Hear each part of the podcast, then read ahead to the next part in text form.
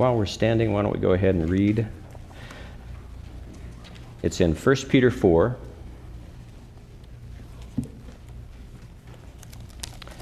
And this time we can read from the bulletin if you have the bulletin.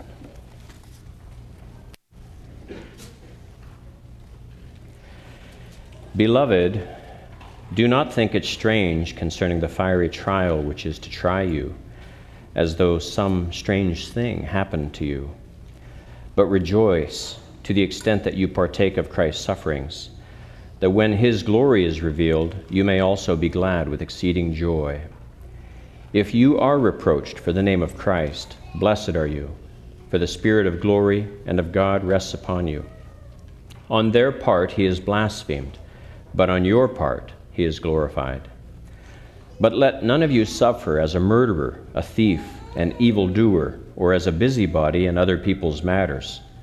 Yet if anyone suffers as a Christian, let him not be ashamed, but let him glorify God in this matter. For the time has come for judgment to begin at the house of God.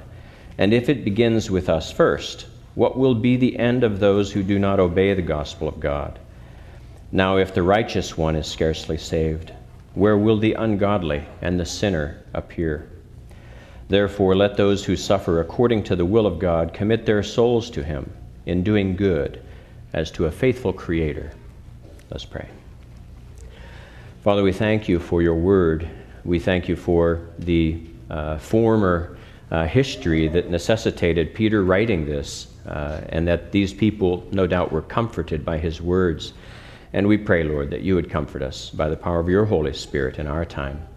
We thank you for your word. We thank you for your blessings. And we give all praise and glory to you in Christ's name for all that you are doing. Amen. Amen. You may be seated.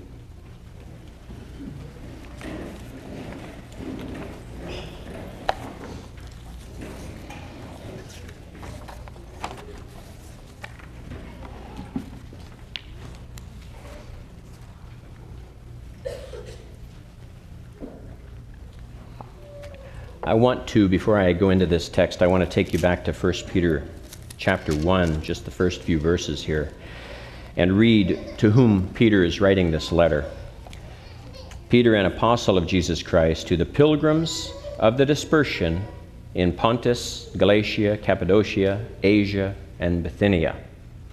And so he's writing to people who now would be in modern day Turkey and it's pretty much the northern half of modern day Turkey and pretty much the uh, western two thirds, perhaps.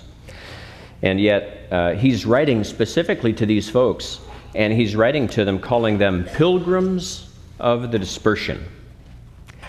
Down in verse 6, he says, In this you greatly rejoice, though now for a little while, if need be, you have been grieved by various trials so he's speaking to people who have recently been grieved by various trials.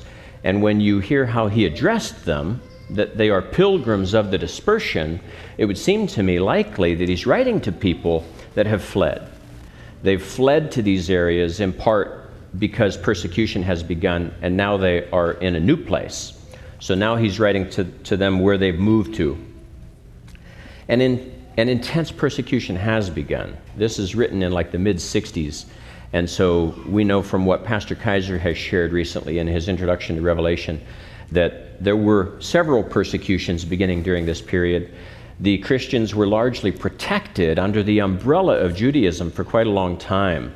The Roman the Romans didn't know how to differentiate them. They just viewed Christianity as a sect of Judaism and didn't really care to try and differentiate between them.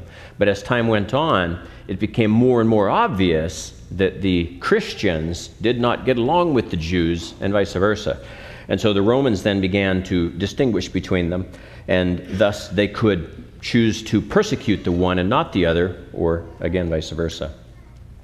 Now, I want to point you to something in what we just read in our reading for today, and it's right at the start. Beloved, do not think it strange concerning the fiery trial which is to try you. So in verse 6 of chapter 1, he said that you have been afflicted, and now he says that you will be afflicted. So he's speaking to people who have begun to suffer persecution, and then he tells them in uh, 412 you will undergo a fiery trial. Now, why Peter knows this, how he knows this, we're not sure, but he does speak obviously with authority. So he seems to know what's coming for these folks and he wants them to be prepared. The uh, fact, oh, and I, I want to get a couple books. Uh, Micah, can you bring those two books up for me? I forgot to bring them. And because I want to quote run right now. Uh, the facts that, thank you, buddy. He's dealing with people, I think, that were unaccustomed to persecution. And so I don't know that he's primarily dealing with the Jews. When you uh, hear of Paul and Peter, you often hear them described as the apostle to the Jews and the apostle to the Gentile. Um, that's just a broad term to, used to describe them because even when you read how Paul goes to, he always goes to the synagogue. Paul always goes to the synagogue. And yet, uh, Peter also is going to both. He's going to both Jews and Gentiles. But he is dealing with people who have been dispersed, and so now you're dealing with a mixed bag and yet they have fled. They're part of this dispersion. And I want to read the first chapter of this commentary by Edmund Clowney on this, on this chapter. Should Christians be surprised when painful trials come? Peter speaks tenderly, for he can understand the question Has he not assured them of the victory of Christ over all the powers of darkness and death? Has he not called them, the holy people of God, living stones in God's own temple? heirs of heaven. Yet, the more firmly Peter grounds their hope and the more eloquently he states their privilege, the more strange it must seem that they should have to suffer. Given the resurrection victory of Christ, why should those who bear his name be abused, mocked, and arrested as criminals? And I believe that's a good question. Why, if here we are 2,000 years later, Christ has won the victory, must we continue to suffer the abuse of unbelievers on this earth? So that's a good question for us, and it's a question that he put to these people long, long, long ago, right after Christ's victory. And some would have you believe that the apostles were kind of pulling a trick on people writing to them saying, "Oh, it's you're almost there, it's almost over. Jesus is coming right around the corner." And that's not true. It's obviously not true. Why would they lie like that? And so there are some puzzles to figure out when you read the Bible, especially in terms of timing. Now, if we, let's say a group of believers in this country that, that uh, would receive this as a new letter now from Peter, and they receive this letter, it would be perhaps a little surprising to them. And yet, if this letter were to receive, be received by Christians in China, in Syria, Iraq, Iran, Saudi Arabia, Kuwait, Sudan, Egypt, they would not be surprised by this. They've been living this, and they've been living this now for, in some of them, generations. And so they understand suffering in a way that we in America just do not understand suffering. And so I think it's important that we begin to discuss what it is that may happen in this nation. It still might be a long way away, we pray it is, but yet we know that something is changing. I want to read you verse 13. I'll start again with 12. Beloved, do not think it strange concerning the fiery trial which is to try you, as though some strange thing happened to you but rejoice to the extent that you partake of Christ's sufferings, that when his glory is revealed, you may also be glad with exceeding joy. So now, uh, can Peter be serious that we are to rejoice in suffering, in persecution? And so you know that he is. You know that he's serious. You know that he's not making this stuff up. But can you rejoice if persecution were to affect you today or next week or next month? if we were to be hunted as the Christians of Syria are now being hunted, driven like cattle to the borders, and just brutally slaughtered as they're being, can you rejoice in any way in the light of that happening? And I believe what Peter would say is yes, absolutely. absolutely you can rejoice in that. And so we have to figure it out. As Americans, we are so unaccustomed to that type of thing. We might have some people that have left this country over the last two and a half centuries to be ministers and, and uh, you know, activists out in the world, missionaries sacrificing their lives, yet that touches so few of us. Some of us know missionaries. There have been missionaries from this church in our, in our history. We have a missionary over there in that chair. So, see, some people can relate. And yet, for the most part, I don't think most of us can relate at all. There's a truth here that we just cannot comprehend. So we need to take some time on this. Let's go to Acts 4:18 because we need to understand why it is that Peter can speak with such confidence concerning what he's teaching. If we go to Acts 4, starting at verse 18, this is the very, very early days of the church. So the apostles are called before the council. So they called them and commanded them not to speak at all nor teach in the name of Jesus. But Peter and John answered and said to them, Whether it is right in the sight of God to listen to you more than to God, you judge. For we cannot but speak the things which we have seen and heard. So they were very bold. They were called before the council. They were threatened to not speak in the name of Jesus anymore. And yet, what did they say? They just said, We cannot but speak the things which we have seen and heard. So, let's skip ahead. They're still there before them. Now they've left, I'm sorry. They've left and now they're meeting with their brethren. And they say this to God Now, Lord, look on their threats and grant to your servants that with all boldness they may speak your word by stretching out your hand to heal, and that signs and wonders may be done through the name of your holy servant Jesus.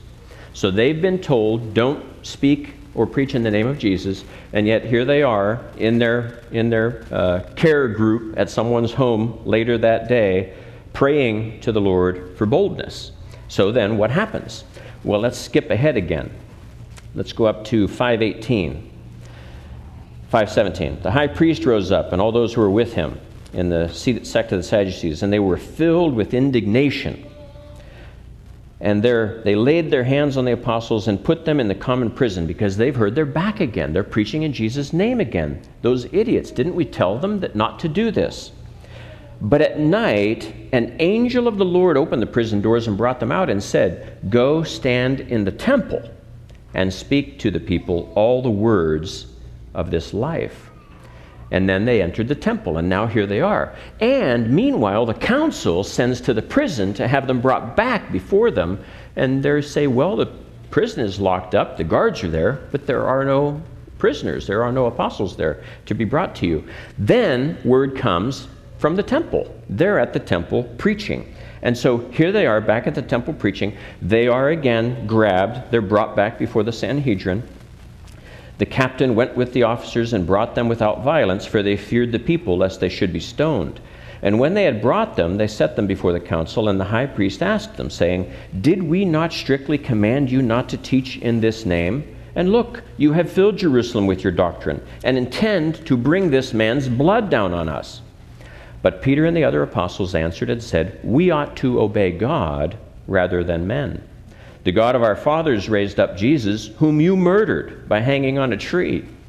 Him God has exalted to his right hand to be Prince and Savior, to give repentance to Israel and forgiveness of sins. And we are his witnesses to these things. And so also is the Holy Spirit, whom God has given to those who obey him.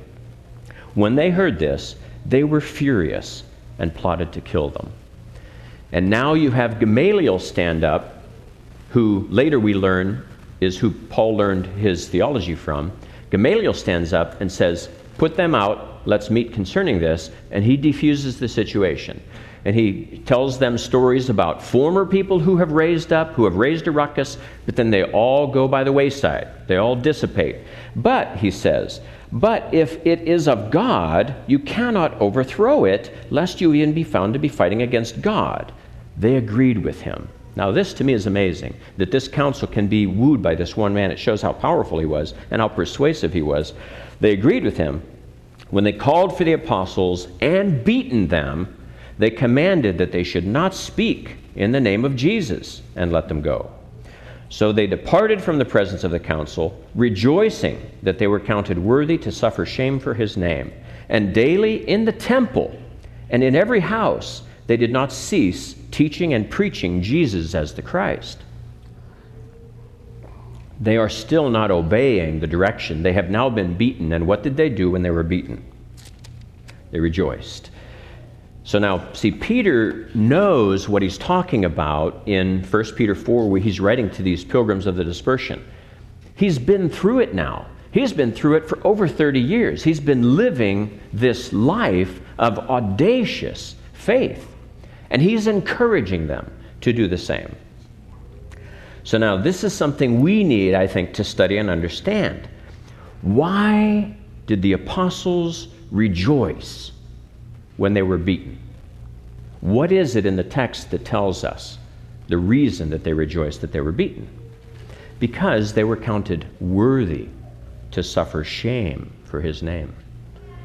So, see, they rejoiced not in the beating. No one is going to rejoice in a beating. That person is called a masochist. And that's not what God wants you all to be. That's not who He is. He's, God's not a sadist. He didn't punish His Son to extract some pleasure from that punishment. What happened, though, this suffering, this persecution, this beating, had a purpose behind it that glorifies God. So then, what does it mean to be worthy to suffer shame? Worthy suffering. I want to talk a little bit about Jesus. You know, we, we talk a lot about Jesus in Christianity. He is kind of the reason we get together. So, see, Jesus never sinned. Jesus died a sinless man. And he was the only sinless person who ever died. Because, see, in a sense, his death was the only true unrighteous death. Because with Adam and Eve's sin, a sentence of death was pronounced upon them both temporal, physical death on this earth and eternal, spiritual death for all time. That was pronounced upon them. And that is what children in this world are born into. They're born un, unto a double condemnation of death death in the flesh and death in the spirit. So, see, only Jesus, only Jesus died unrighteously ultimately. Now, I realize that there is an earthly righteousness that we speak of and that the Bible is filled with from Genesis 4 to Revelation 19. But yet, what I'm speaking of now is that that original sin, that reason why it's justified that all people die, both here and in eternity. Even, even the conception that just occurred and minutes later, or hours later, or days later dies in the womb, that new life is under condemnation of death, both temporal, earthly, physical, and spiritual, permanent. So, we have to understand then what this worthy suffering is all about in the context of Christ and what he did. So, see, all but Jesus bears some responsibility for the fact that there is sin in this world. But when we embrace the forgiveness of Christ, when we are saved, then we are oriented now towards heaven, towards God, and we have been cleansed the Holy Spirit has come to dwell in us now. The saved are temples of the Holy Spirit. And so when we t- turn from our former, sin, uh, former sinful ways and embrace God and live for God, then we identify with Christ. We become Christians. Yet, we know, based on our own experience, based on the experience of others, that not everyone can be identified from their external circumstances, from the way that they live, by what they say, by what they choose to say, that they're Christians. Right? Because people don't always walk the talk or talk the walk. I don't know why. It's just we live in a very inconsistent era when, even though we are saved, viscerally modified by the Holy Spirit, we yet fall away from that new love, just as the churches in Revelation 3 are criticized of. We all do it. We've all been there. We all experience that. So, why were they rejoicing then? We get, get back to that question. They were rejoicing because it was so clear to everybody. The council accused them of filling Jerusalem with this message. They've been successful. They identify fully with being Christ like. And their reward on this earth is to be beaten, is to be criticized, is to be mocked, is to be ridiculed, is, in some circumstances, to be killed. And yet, they rejoiced, thoroughgoing rejoicing in that, like, I'm successfully living the Christian life. I know now because those people want to kill me. They're happy about that. It's kind of odd, but it's true. And so, see, if you can't be envious of them in that situation, if you can't really relate to them in that situation, you're not where they are. You're not living in a Christian mindset to the same degree that those apostles were. And that's what Peter is now speaking to these pilgrims of the dispersion about. Because in the beginning, he tells them in the letter,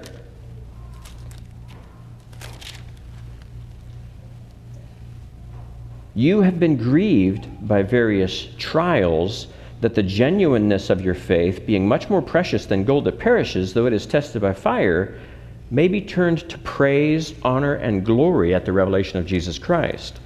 And then in our text, he says that you will undergo a fiery trial. So it started and it's continuing. It is not over yet. So let's read the next two verses 13 and 14. Rejoice to the extent that you partake of Christ's sufferings, that when his glory is revealed, you may also be glad with exceeding joy. So I want to focus on the last part of that. So that uh, when his glory is revealed, you may also be glad with exceeding joy.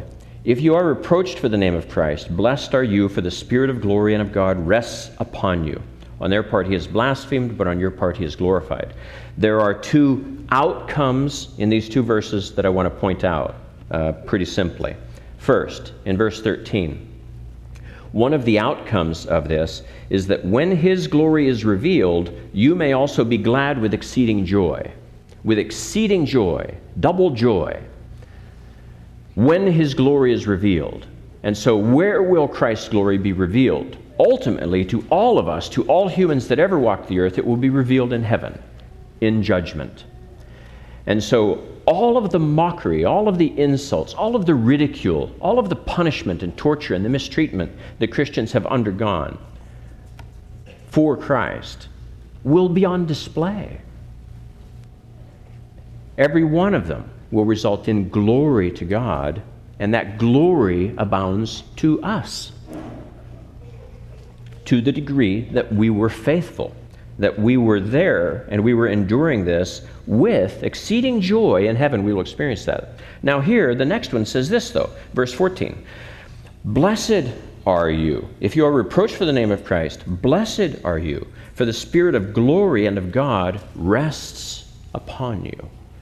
So, see, we're talking about two different time frames, I think, here. The one in, the, in verse 13 is pointing to the future, where when Christ's glory is truly revealed, what you've endured will result in you having exceeding joy. Why? Because you will be there and you will be so thankful that you withstood the temptation to respond poorly to the rebuke, the ridicule, the persecution. Instead, you endured as Christians are to endure, as God intends for us to endure and to respond. So, let me read verse 15. But let none of you suffer as a murderer, a thief, an evildoer, or as a busybody in other people's matters. So, see, now he's saying there are many reasons that people might legitimately persecute you on this earth, even though it's not because you're a Christian. And it's because you're evil. You're acting in an evil way. We all know that even though we're Christians, that can happen. We can do bad things, say bad stuff, and we can get called on the carpet for it. I remember a friend forever ago had told me that he was at a Bible study, and members of their church were being uh, essentially tasked with going out to speak to business owners in the community to try to reach out to them with the gospel. And one man was assigned a new dry cleaner that had just opened a few months earlier. And he just sank his head. He said, I'm sorry, I can't go there. He said, They don't do a good job of dry cleaning clothes, and I told them. I mean, he had gone there and he just ripped them up one side and down the other. And he did not want to go back. But then the leader said, Oh no, you're the guy that has to go back. Because they need to know that you're a Christian. They need to know that you ought not to have done that that way. Okay. So, see, our sins come back to haunt us sometimes like that. We never get away from them. We all think that they're only going to come to full light in heaven, and that's true. But they can be revealed on this earth, much to our dismay, much to our embarrassment. Now, when I read this verse, though, but let none of you suffer as a murderer, a thief, an evildoer, as a busybody in other people's matters, I'm also thinking of those that have responded poorly to the criticism that we receive as Christians. Um, like I said, we Americans just really don't know how, as a Christian, to accept ridicule and reproach and persecution. Uh, we fight and we get angry and we respond. Now, I'm not saying that it's not appropriate at times to fight, it is by all means. But remember always, though, that you are reflecting your Father in heaven. Is this the way He wants you responding to this particular thing? You have to ask yourself that. Am I responding properly? Because I'm really thankful that I know some of you pack weapons in this, in this uh, congregation. I'm really thankful that if some uh, person with a handgun ran in that door and started shouting and trying to shoot me, then I might have one, two guys stand up and had something to do about that. I'm thankful for that. I think that is taking wise precautions.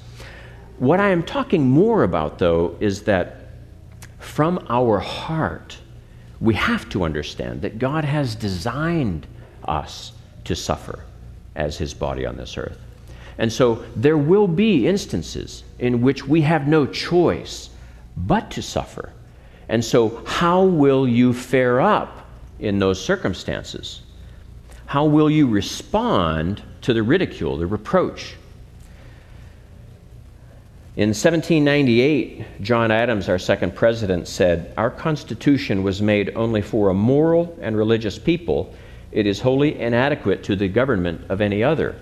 I know most of us have heard that statement. It's not like it's from the Bible, it's not like it uh, was spoken by Moses on Mount Sinai. But I think John Adams was a very wise man. He was probably one of the wisest of our founding fathers. And he had a foresight that I think is uh, obviously shown here. The Bill of Rights is about 225 years old the first 10 amendments to the Constitution. It is those 10 Bill of Rights that were heavily debated during the ratification of the Constitution because some wanted them and others said, no, we don't need them. All these states have all these rights. We do not want the federal government to think that they're the ones that are dispensing these rights or recognizing even these rights. But those voices were overridden. The Bill of Rights was passed, and we continue to amend the Constitution in those similar ways. And yet, uh, those Bill of Rights are eroding. We all know this. We know that we now here don't typically experience a freedom of religion. What is it that is being lived out now in our society? A freedom from religion. We know this. Uh, high school graduates are refused to say the name of Christ in a, in a commencement speech. Where is my freedom of religion? It's been taken away because the freedoms of all those people not to hear about your religion, the freedom from your religion, is how that is being interpreted now. We all know that is wrong, but we all know that's what's happening. And so we cannot, I think, in good conscience, without being somewhat of a Pollyanna about this, think that the Constitution will continue to protect our liberties as we move through time. It just is not going to happen. They will continue to erode. We will continue to have an executive, a legislature, and a judicial branch that steal them, that take them, that trample them. So let's not solely rely upon that. Yes, let's fight for our constitutional rights, but we have to realize in our hearts that those one day, even today, are not enough, and they will be overridden. Now, Paul was beaten and tortured and left in the deep, all these many things, but yet he appealed to Caesar, did he not? When he was standing there before Agrippa. So, see, we have the right to appeal to our laws. They are there for our benefit just as well as for everybody else. It's just that we are dealing in many ways, though, nowadays, with people who are hostile to our God. And they will be commanding us not to speak in the name of Jesus. And I just hope that we go on our merry way, speaking in the name of Jesus, just like we know we ought to be. Amen. Amen. So now, we live in a time of immature Christianity, and yet uh, many in the churches probably aren't even Christians. And so, will such people remain faithful through the reproach and the abuse and the persecution? No, we know that. As a matter of fact, in many ways, that's why God will bring it about. It's going to finally weed those people out of God's church. Get rid of those people who pretend to be Christian only when it's socially acceptable to be so. And yet, now, when it's no longer socially acceptable to be Christians, they're going to run like rats from the sinking ship. And I say, Amen. God bless them. Get out of here. You know, I'm here to endure reproach for Christ's sake. I don't know what you were doing here, but I'm glad you're gone. So now, uh, God purifies His church through this way, and that's how He purifies us. So, see, we are the church in a microcosm, right? And so, when that persecution comes, it also drives us. It puts the pressure on us. We're in the crucible, we're under the heat. The impurities are flowing out of us and yet we're being made more pure to reflect God, to reflect Him as we ought to be.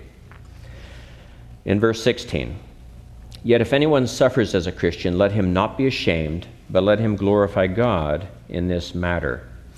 So, see, modern Western society spits upon Christianity now. It is now popular and politically correct to abuse Christians. And it and it's been growing in popularity for the last 10 or 20 years, but it's really turning a corner right now. I think you would uh, agree. So uh, let me go back to 1989. So this is what, 26 years ago. A young American, 17 years old, wins the French Open. And in his uh, acceptance right there on the tennis court, he says, I thank the Lord Jesus Christ because without him I am nothing. This is Michael Chang. He was 17 years old, and he gave all the glory to Christ. And the audience booed him. This is France, after all.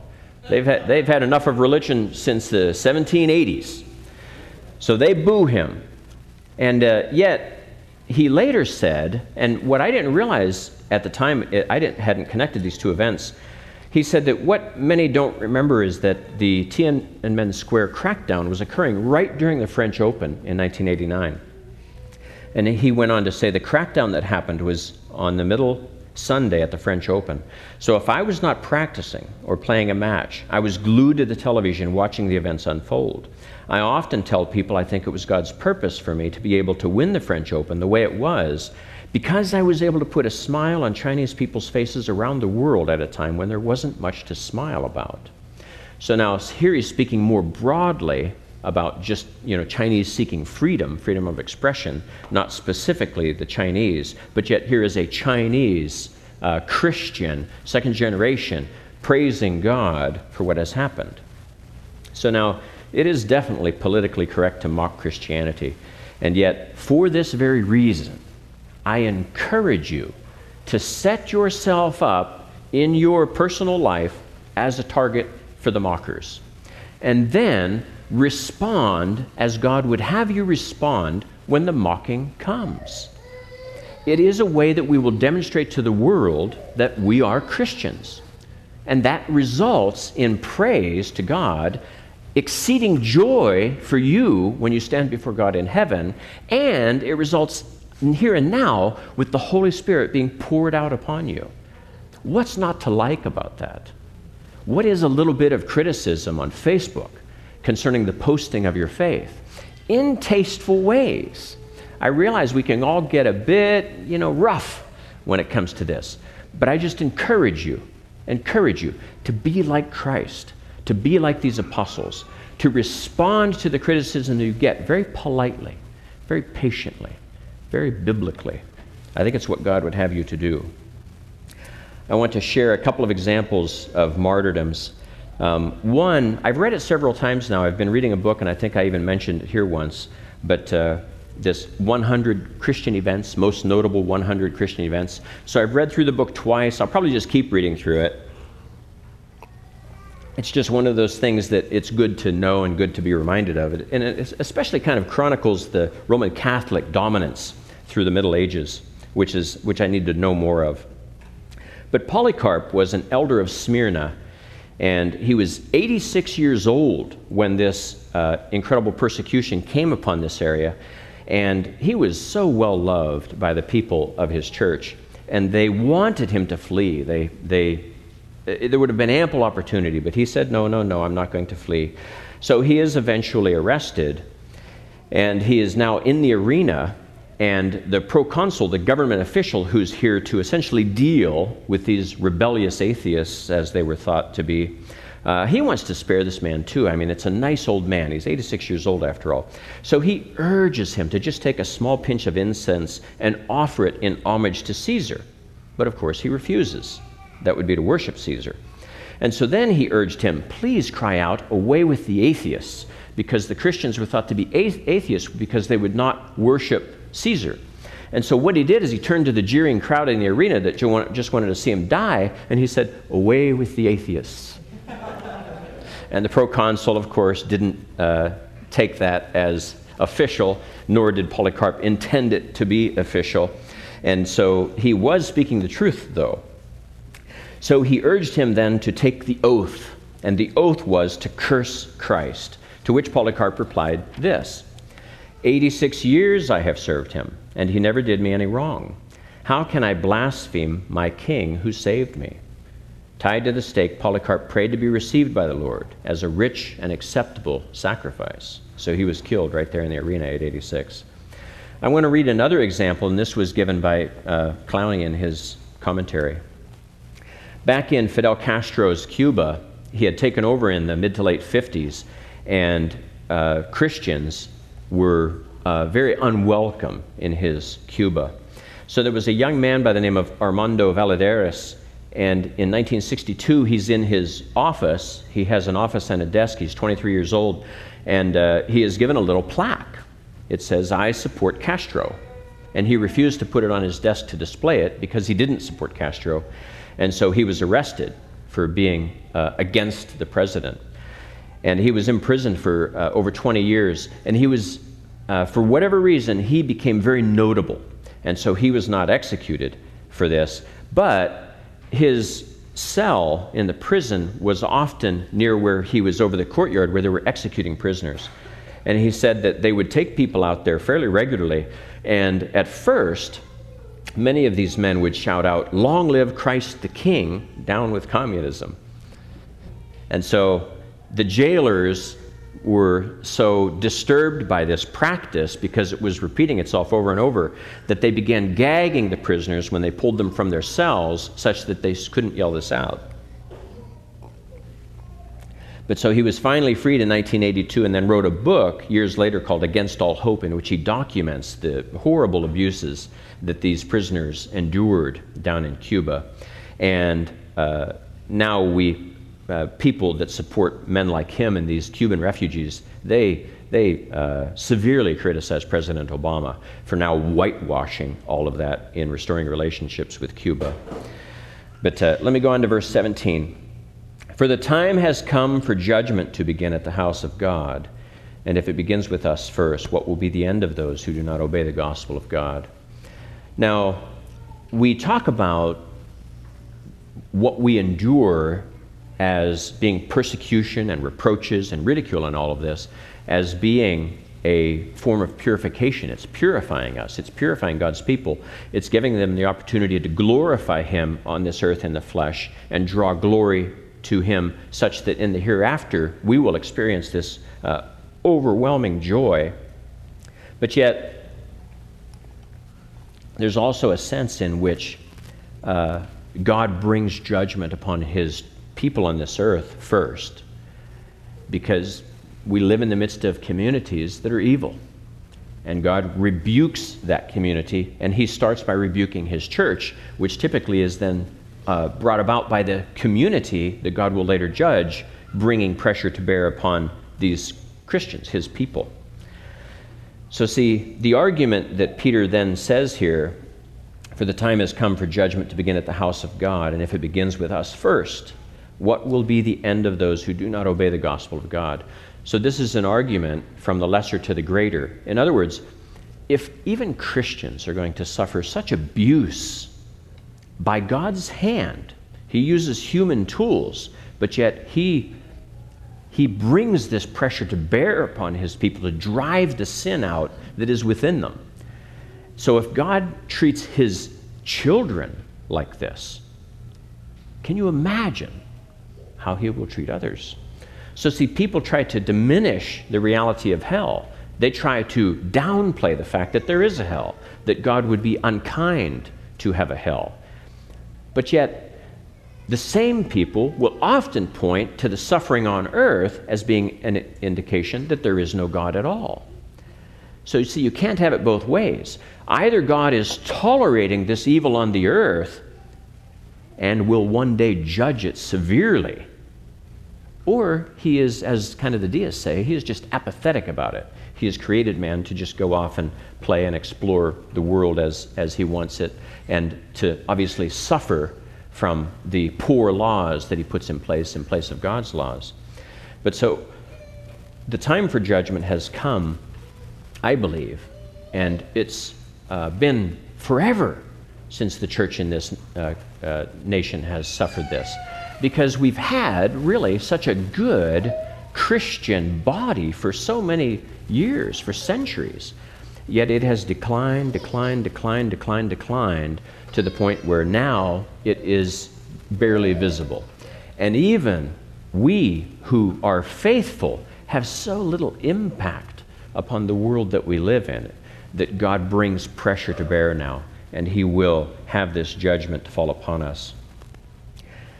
The last verse, therefore, let those who suffer according to the will of God commit their souls to Him in doing good as to a faithful Creator. This is the only reference to God as our Creator in the New Testament.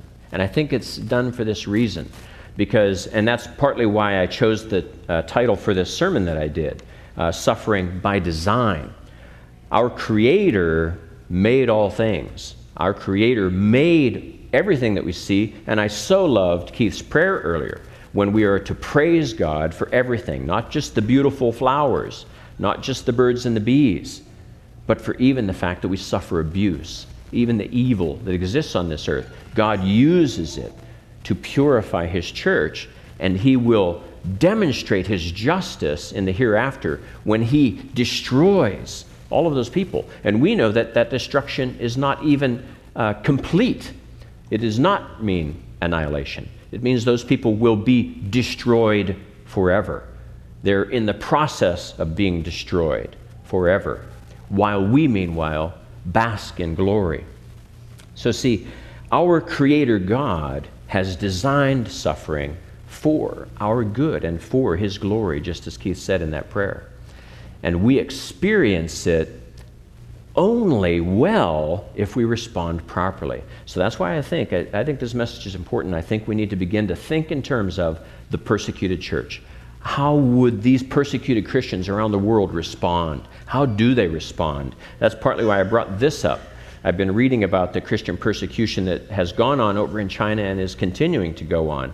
We're going over there to visit here in a couple of weeks, and I'm really wanting to kind of identify with what that culture has gone through and continues to go through. Uh, and it's important that we identify with our Christian brethren, that we don't just abandon them. So, suffering for Christ is a pledge to us of the reality that we truly belong to Christ. So, if you are not disciplined, as God says, then you are not a legitimate son. We want the discipline God brings upon His church when it comes. We want to be first. Me, me. I was talking with Gary earlier, and we know that the LGBT community doesn't like us. Well, there's another letter on the end now. LGBT, what's the other one? Q. Q, yeah. They all keep, keep adding letters, I guess. And when it, when it goes to pedophilia, we'll have to add another one. Bestiality, we have to add another one. It's just going to be this huge phrase that we'll never remember. But so we actively oppose the LGBTQ agenda. And so we feel that it might not be out of the realm of possibility that Phil is carted away one day. We'll see. We pray that doesn't happen. But yet we have to prepare for it. We have to recognize that by opposing their agenda, we oppose evil. And just like the council here, they don't take it lightly. They're moving into positions of power all across this nation. They are welcomed there. So many of the big businesses have welcomed the LGBTQ agenda. And so we must continue to fight against it. And so if we truly partake of Christ's suffering, it's because Christ is in us and it's not invisible. Christ is shining forth through us in a way that makes us obnoxious to the LGBTQ community. So, see, if Christ is in us and he's too visible to others, that makes them hate us so much more. But Jesus said, Let your light so shine before men that they may see your good works and glorify your Father in heaven. So, see, our modeling of Christian behavior results in transformation of society. When I read this about the Boxer Rebellion, how tens of thousands of Christians uh, missionaries and Chinese converts were killed, within two years, they had all been replaced by converts. It's just amazing. I mean, people see these Christians die in these brutal ways, and then they say, uh, Sign me up.